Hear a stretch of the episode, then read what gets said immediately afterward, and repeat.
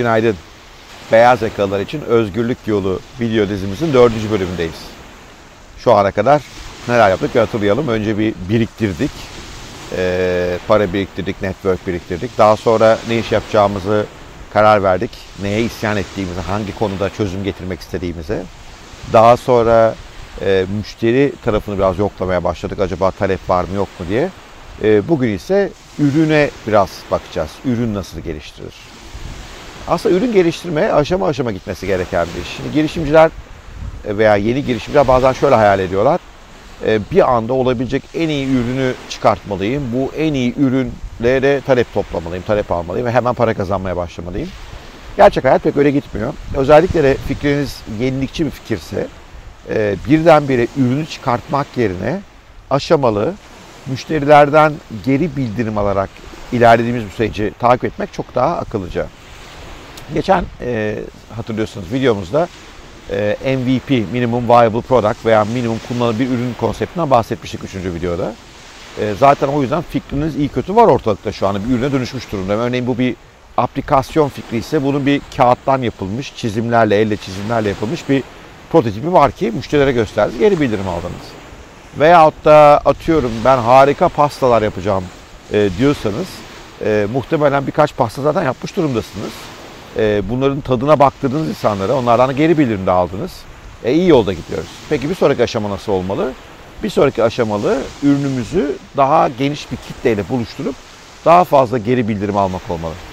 Mesela pasta örneğinden gidecek olursak benim yapacağım şey bu pastaların güzel fotoğraflarını çekip Instagram'a koymak olurdu. Ve Instagram'da hani o üçüncü bölümde anlattığım ya müşterileriniz belirlediniz kim olacaklarını biz ona müşteri segmenti diyoruz. İşte hangi yaş, hangi gelir grubundan, hangi coğrafyadan, hangi sosyoekonomik yapıdan.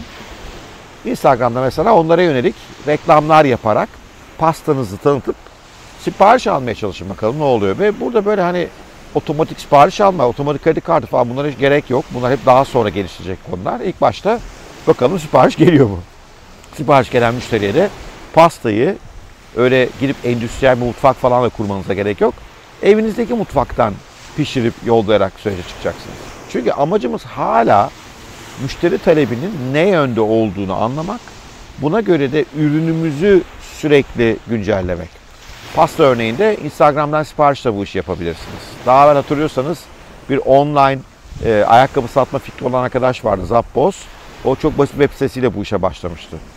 Veyahut da bir aplikasyon fikriniz varsa, bir app fikriniz varsa bu aplikasyonu belki önce geliştirmek çünkü aplikasyon geliştirmek eğer elinizden gelen bir iş değilse oldukça pahalı bir konu, epey yüksek bir yatırım. Onun yerine belki yapabileceğiniz şey daha basitçe e, bir web sayfasında işte böyle böyle bir aplikasyon yakında hizmete giriyor.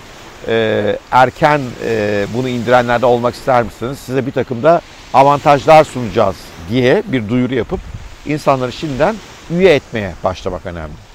Çünkü bütün bu süreç, girişimcilik süreci aslında bir risk yönetim süreci. Yani durup dururken bütün paramızı bir ürüne gömmektense müşterilerle interaksiyon halinde olup ürünümüzü sürekli iyileştirmemiz lazım. Pasta örneğe dönebilirsiniz kolay örnek diye. Ee, Instagram yorumlarından baktık ki çilekli pastaları pek talep yok. Çikolatalı pastaya talep var. Veyahut da pastanın tasarımının özel olduğu durumlar daha çok iş yapıyor. İşte var ya işte öyle doğum günlerine falan çok tuhaf pastalar yapılıyor. E, oysa daha normal düz pastaları pek talep gelmiyor. Taleplerin büyük bölümü e, oturduğunuz semtten veya şehirden değil, başka bir şehirden veya semtten geliyor. Bütün bunlar size talebi nerede olduğunu, kimden geleceğini, ürünün ne olması gerektiğini gösteren faktörler. Buradan yola çıkarak hem ürününüzü hem tanıtım hem sunum şeklinizi güncelleyin. Tekrar güncellenmiş haliyle Instagram'a koyun. Bu sefer eğer müşterilerden gelen tepki daha da olumluysa o zaman doğru yola girdik demektir. Kaç kere bunu tekrarlamak lazım bu dene, öğren, değiştir sürecini, dene, öğren, değiştir sürecini bilmiyorum defalarca olabilir. Ee, benim en beğendiğim örneklerden mesela Airbnb'ciler 7 yıl boyunca ürünlerini yüze yakın e, büyük değişime tabi tutmuşlar. Biz bunlara girişimciliklerine iterasyon diyoruz. İterasyon. İtere etmişler. Yani müşteriden gelen isteklere göre e, yaşanan e, müşteri sorunlarına göre bir de bu mümkün. Müşteri ürününüzü kullanırken beklemediğiniz sorunlar yaşıyor olabilir. Mesela e, sağ pastaya sipariş de verdi. Fakat pasta yolladınız, pasta yolda bozuldu. Niye? İşte kargo şirketi işi pek iyi yönetmedi. O halde ne yapmanız lazım? Sevkiyat işine bir daha bakmanız lazım gibi. Yani sorunlar da yaşayabiliyor müşteri üründe. Veyahut da e, çocuk doğum gününe e, üzerine yanlış isimli pasta gönderdiniz. Bu durumda dönüp içeride sevkiyat sürecimi nasıl yönetmem lazım? Müşteriye doğru ürünün nasıl gittiğine e, emin olmam lazım diye sürekli iterasyonlar yapmanız gerekiyor.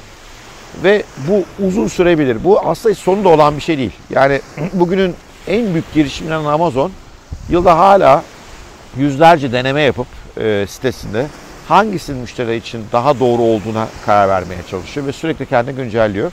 E, siz bir artık girişimci olacağınıza göre bu iterasyon, ürününüzü sürekli düzeltme meselesinden hiç bezmiyor olmanız lazım. Şimdi burada şimdiye kadar paradan bahsetmedik. Aslında parayı nasıl harcayacağınız da eminim yavaş yavaş kafanıza oturuyor. Zaten kaynağınız kıt. İnşallah bir yıllık bir geçim paranız var. E, birazcık daha bir kenara para koymuşsanız onda da ürün geliştiriyorsunuz şu anda. E, ve bir yandan da e, çalışıyorsunuz hala. O yüzden böyle sonsuz bir vaktiniz de yok şimdilik. O yüzden paranızı ve kaynağınız olan zamanda çok iyi kullanıyor olmanız lazım. E, birdenbire ürüne bütün paranızı zamanınızı vereceğinizde iterasyonlarla gittiğiniz zaman daha iyi bir verimlilikle ürününüzü daha doğru şekilde geliştirmiş olursunuz. Ha bu iterasyonlar sırasında talebin olduğuna artık eminsiniz. Ee, ürünü de müşteriler çok beğendi ve işin gerisi gelecek gibi gözüküyor. E, o zaman yavaş yavaş hem işten ayrılmayı hem de bu işe daha fazla kaynak ayırmayı düşünebilirsiniz. Mesela aplikasyon fikriniz vardı. Bir web sitesi üzerinden insanları oraya davet ettiniz. İleride böyle bir aplikasyon e, devreye girecek. E, ilgilenir misiniz dediniz ve 5000 kişi geldi kaydoldu. E o zaman neyi bekliyorsunuz artık? Yani işin rengi belli oldu. Yatırımı yavaş yavaş büyütebilirsiniz. Orada bile mesela aplikasyonunuza para harcadınız veya kendiniz inşallah yazabiliyorsunuzdur. İlk kodu siz yazdınız ve aplikasyonu App Store'lara koydunuz. Orada bile çok basit başlayın. Ürünü bütün özellikleri donatarak başlamayın. E, o çünkü hem çok zaman alacak hem de riskinizi büyütecek. Üstelik müşteriyi daha tam tanımıyorsunuz. Onun yerine ürünün çözmeye çalıştığı en temel müşteri problemi, müşteri isyanı neyse oradan başlayın. E, onu çok iyi çözün. Onu iterasyonlarda düzgün hale getirin. Baktınız o çalışıyor. Ondan sonra bir sonraki ürün özelliğine doğru gidin. Bu da genelde girişimcilerde gördüğünüz bir hata. Ürünlerinin e, full versiyonlarını yapmaya çalışıyor. Atıyorum yine pasta örneğine dönecek olursak iki çeşit pastayı çok iyi hale getirin. Çok talep gören 10 çeşit pastaya başta çıkmayın. Ki az unutmayın daha evinizin mutfağındasınız. E, tek enerjisizsiniz. Üstelik siz de muhtemelen hala beyaz yakalı olarak bir yerde çalışıyorsunuz. Buna rağmen bu işi ayağa kaldırmaya çalışıyorsunuz. E, 20 çeşit pasta olursa bunu yapamazsınız. Ne paranız ne zamanınız yetmiyor olacaktır. İterasyonlarla ürünü gittikçe o sizi beğenen müşterilere tam uygun hale getirdikçe zaten yavaş yavaş karlı bir iş modelinde önü açılmaya başlıyor demektir.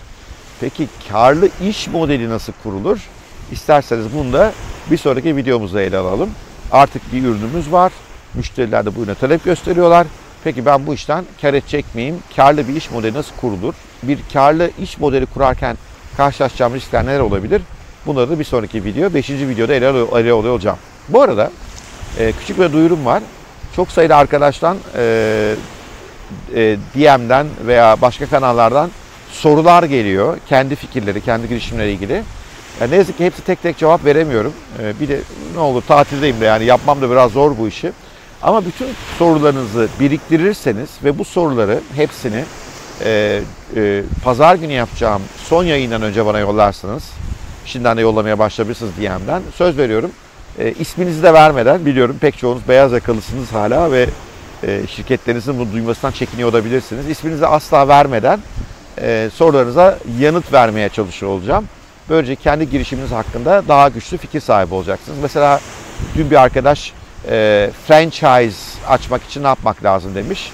E, ona çok kısa sürede o e, pazar günü affedersiniz ki videoda mutlaka dönüyor olacağım. Veya bazı arkadaşlar şu alanda bir iş fikrim var hocam e, bunu değerlendirir misiniz diyorlar. E, onları da dilimin döndüğünce çünkü her iş alanı biliyorum gibi bir şey yok. Bir de yani e, sadece gelen bir mesajdan bir iş alanı hakkında çok genel bir yorum yapmanın da doğru olduğunu düşünmüyorum. Yani öyle bir benim en azından bir becerim yok. Bu biraz e, kişilerin araştırmasına dayalı bir iş ve e, çok keşfedilmiş, çok asla rekabetin olduğu alanlarda bile daha ben söylemiştim. Ufak bir farklılıkla yine güzel şeyler yaratmak mümkün.